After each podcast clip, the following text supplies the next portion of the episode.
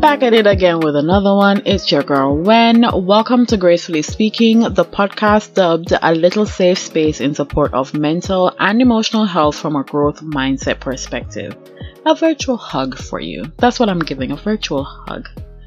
And in this episode of the Unlearning series, we'll be exploring what friendships look like. But before we get stuck in, I'd like to give a shout out of thanks to Lily. Lily, she's a regular listener who has left some really kind words for me recently, and you best believe I'm about to read it out she said, I love that Gracefully Speaking's podcast is so consumable because you can gobble up the content. It's a nice short. I mean, I advise you to listen and implement from each episode or reflect, but it's easy to binge. Thank you, Lily. Girl, I appreciate it. Thank you so much. Your support definitely helps to keep me going and make this all possible. For those listening who would like to be a regular supporter and interested in knowing how, I've posted links to do so in the show description. You can also learn about me and my little corner by visiting my website, gracefullyspeaking.co.uk. I really do hope you'll take the time to check it out. Now, let's get into it.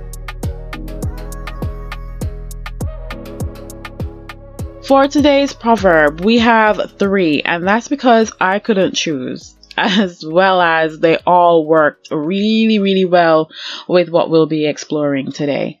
The first one is from Proverbs chapter 18, verse 24, where it says, One who has unreliable friends soon comes to ruin, but there is a friend who sticks closer than a brother.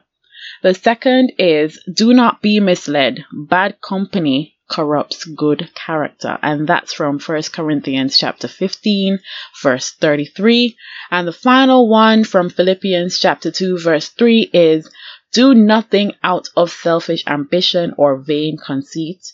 Rather in humility value others above yourselves like i said i couldn't pick just one and when it comes to the topic of friendship, the Bible is fully stocked. It has plenty of information for you to follow as your guide.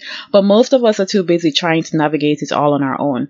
I too am guilty of doing that. And to some extent, I still am guilty of doing that.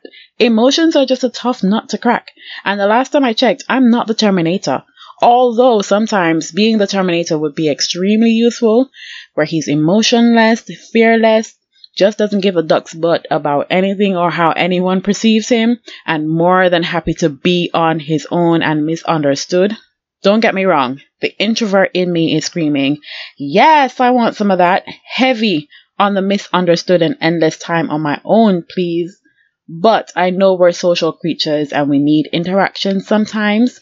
It just needs to be the right sort of interaction. I know I've been waffling on and on, but there's a reason why I chose three Bible verses. There's a link. Try and work it out if you can. I'll come back to it near the end of the show.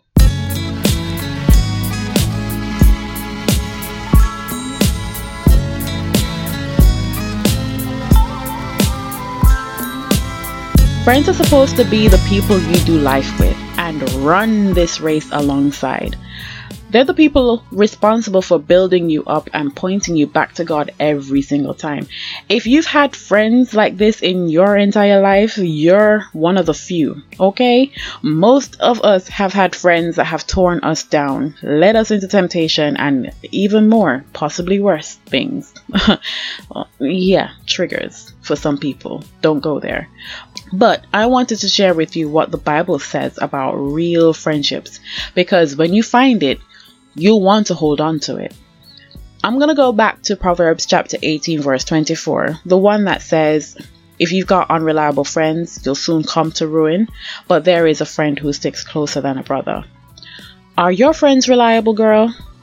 Are they there for you in your times of trouble or to lend you a helping hand when you need one?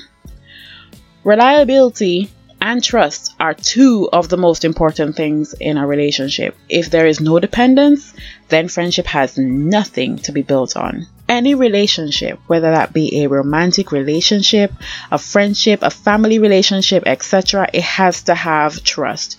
With trust, we are able to confide in one another and seek advice. Guidance, or simply a listening ear.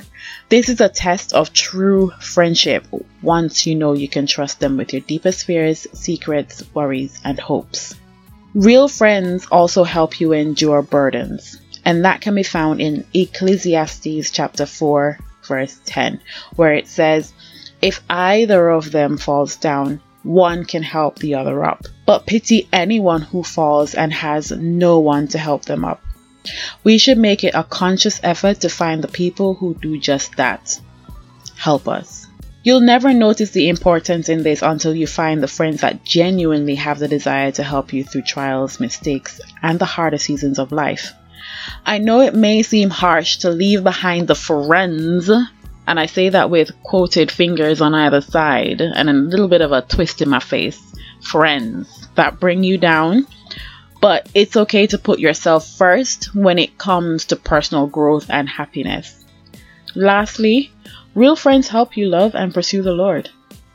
Psalm chapter 1, verse 1 and 3 says, Blessed is the one who does not walk in step with the wicked, or stand in the way that sinners take, or sit in the company of mockers. That person is like a tree planted by streams of water, which yields its fruit in season and whose leaf does not wither. Whatever they do prospers. We should run our lives with those running the same race as us. It's so much harder to pursue a Christ like or humble life when the people we surround ourselves with are doing the opposite. Surrounding yourself with good company is just like what the verse says a tree that will not wither and bears good fruit. Now, let's get back to that little cliffhanger I did near the start. Did you work out the link with all the verses? Granted, we will each have a different outcome, but I landed on character and the importance of maintaining it.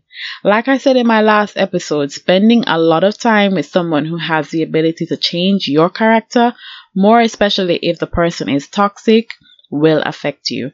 It changes who you are and twists your morals. Now think do you currently have someone like that in your life? And another question How are you as a friend? I had to ask that because sometimes if you can't see it, that means it's you. And I'm speaking from experience from way back in my younger years. Trust me, it's not a good feeling fully knowing you're the cause of someone else's mental distress. And if it is you, you might need to work on that. Coming from the heart, I pray that you find real friendships throughout your life and that you build one another up just as the Bible tells you to do. I encourage you to pray for these friends. Work on it through prayer because through prayer, God will surely bring them into your life. And that's it all gracefully spoken. Thanks for tuning into this episode. There is more to come. But in the meantime, stay connected. You can find me on Instagram and Twitter at Gracefully Speaking. I'm all about that empowerment, Christian lifestyle, and travel. I do it to make an impact, not to be famous. So until next time, stay safe, be kind, and before you go about your business, wash your hands. We're still in the middle of a pandemic, guys. Wash them. Hmm. From my lane to yours.